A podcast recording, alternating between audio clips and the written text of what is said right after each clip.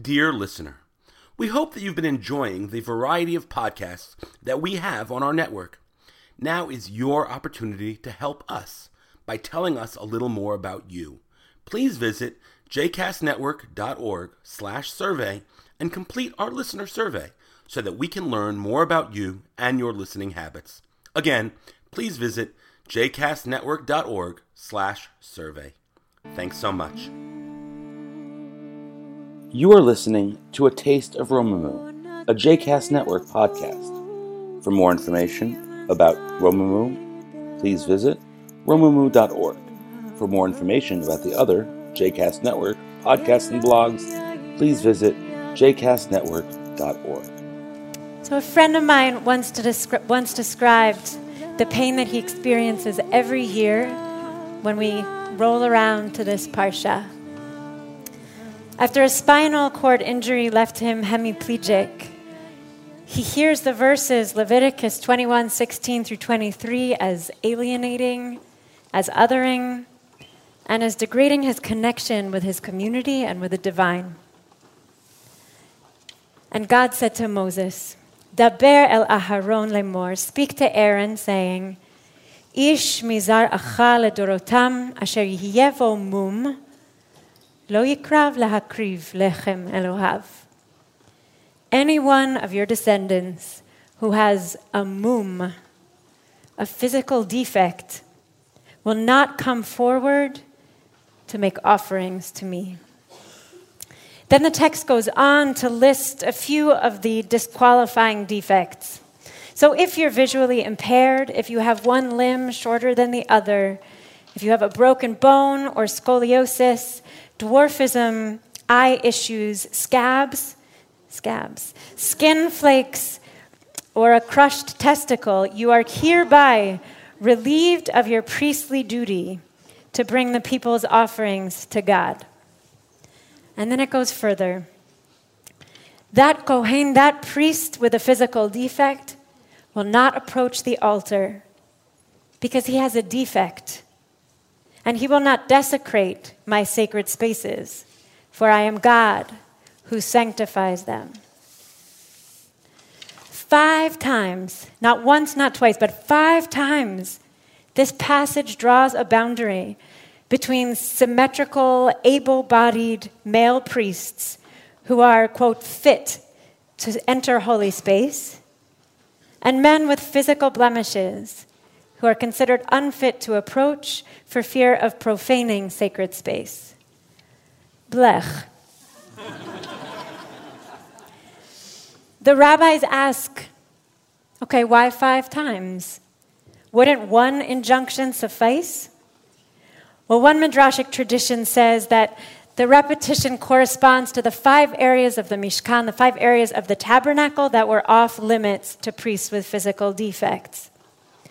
Another midrash posits that these five injunctions point to a hidden list, one that we don't see, that's five times as long as the one we just read in Leviticus.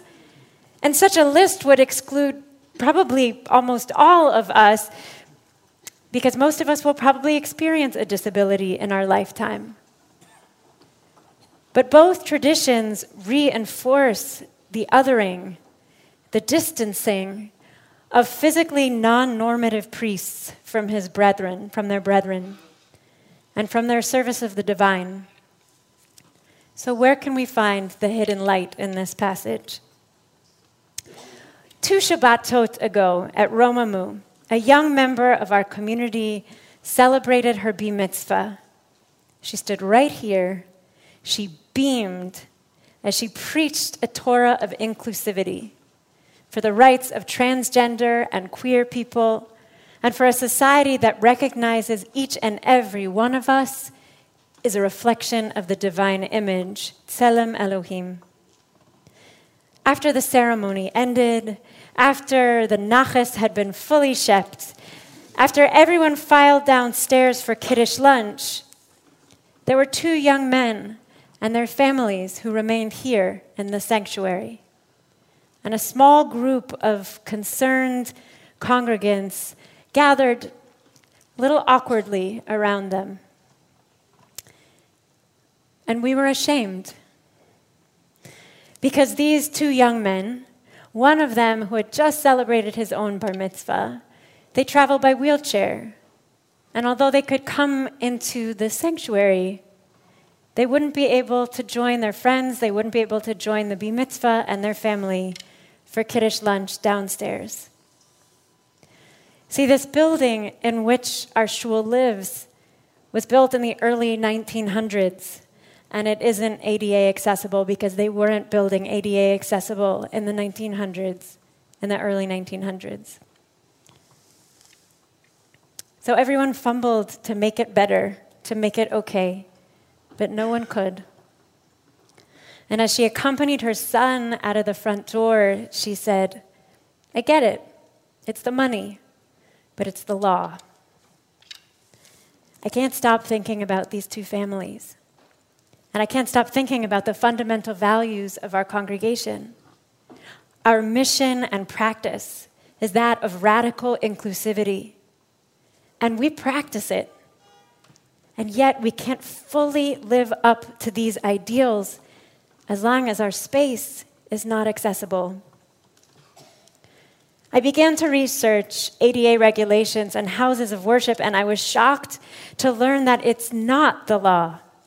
Houses of worship, I don't know how many people here know this, but houses of worship are exempt from ADA regulations um, for issues of church state separation. So, churches, synagogues, mosques, and temples have no legal obligation in the US to build accessible spaces to ADA standards. And truthfully, the financial burden of retrofitting an unwieldy old building makes these changes prohibitive for so many congregations. But if we don't, we unwittingly decide who can and who cannot enter holy space. Like Leviticus 21, we demarcate between those who have access to religious community and those who cannot enter the sanctuary or the social hall or the religious school classroom, or those who can't read the small print of the Siddur. As Elizabeth Patterson and Neil Vogel write in their article Accessible Faith, quote, such barriers prevent those with limitations from participating in a full life of faith. And such barriers limit the richness and the diversity of congregations. We're hurting the person who cannot enter, and we're hurting ourselves. And we want to believe, we want to know that we have evolved by leaps and bounds since the text of Leviticus 21 was composed. But our buildings often send a different message, one that diverges from our mission and our values.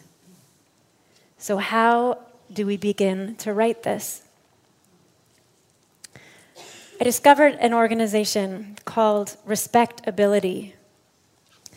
Under the leadership of Jennifer Laszlo Mizrahi, Respectability published a synagogue inclusion toolkit as well as a High Holy Days toolkit that walks congregations through a self assessment and a step by step process, eliminating, eliminating barriers both architectural and attitudinal to people with disability. The UJA Federation recently graduated its first cohort of congregations in the Synagogue Inclusion Project. And let's go back also to Leviticus, to a midrashic thread from Vayikra Rabbah that gleans a different lesson from Parshat Emor. A midrash that essentially reverses the divisions that we read in the written Torah. It gathers people of all abilities, with all effects and defects, into holy work. Rabbi Abba, Rabbi Abba Bar Yudan taught that, all, that God prohibited, all that God prohibited in a sacrifice, everything that's prohibited in the offering itself, God accepts in the human being. So, what is prohibited in the offering? It must be without blemish. There must be no defect. And so anything blind or broken or maimed with a wart, you shall not offer it to the Lord. But all these things which render a sacrifice unfit God fully accepts in the human being, which we learn from the verse a crushed and a broken heart God will not despise. Each and every one of us is fit to enter holy space and do God's work. Buoyed by these words, let us turn to our spaces, our schools, our homes, and to our beloved shul and a church and engage in genuine self assessment and a step by step process by which we eliminate barriers and become a house of prayer for all peoples.